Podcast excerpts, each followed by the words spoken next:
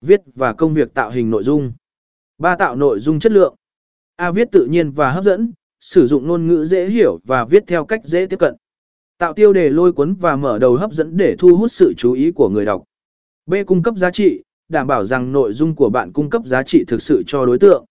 Điều này có thể bao gồm hướng dẫn, phân tích, lời khuyên thực tiễn, hoặc câu chuyện thú vị.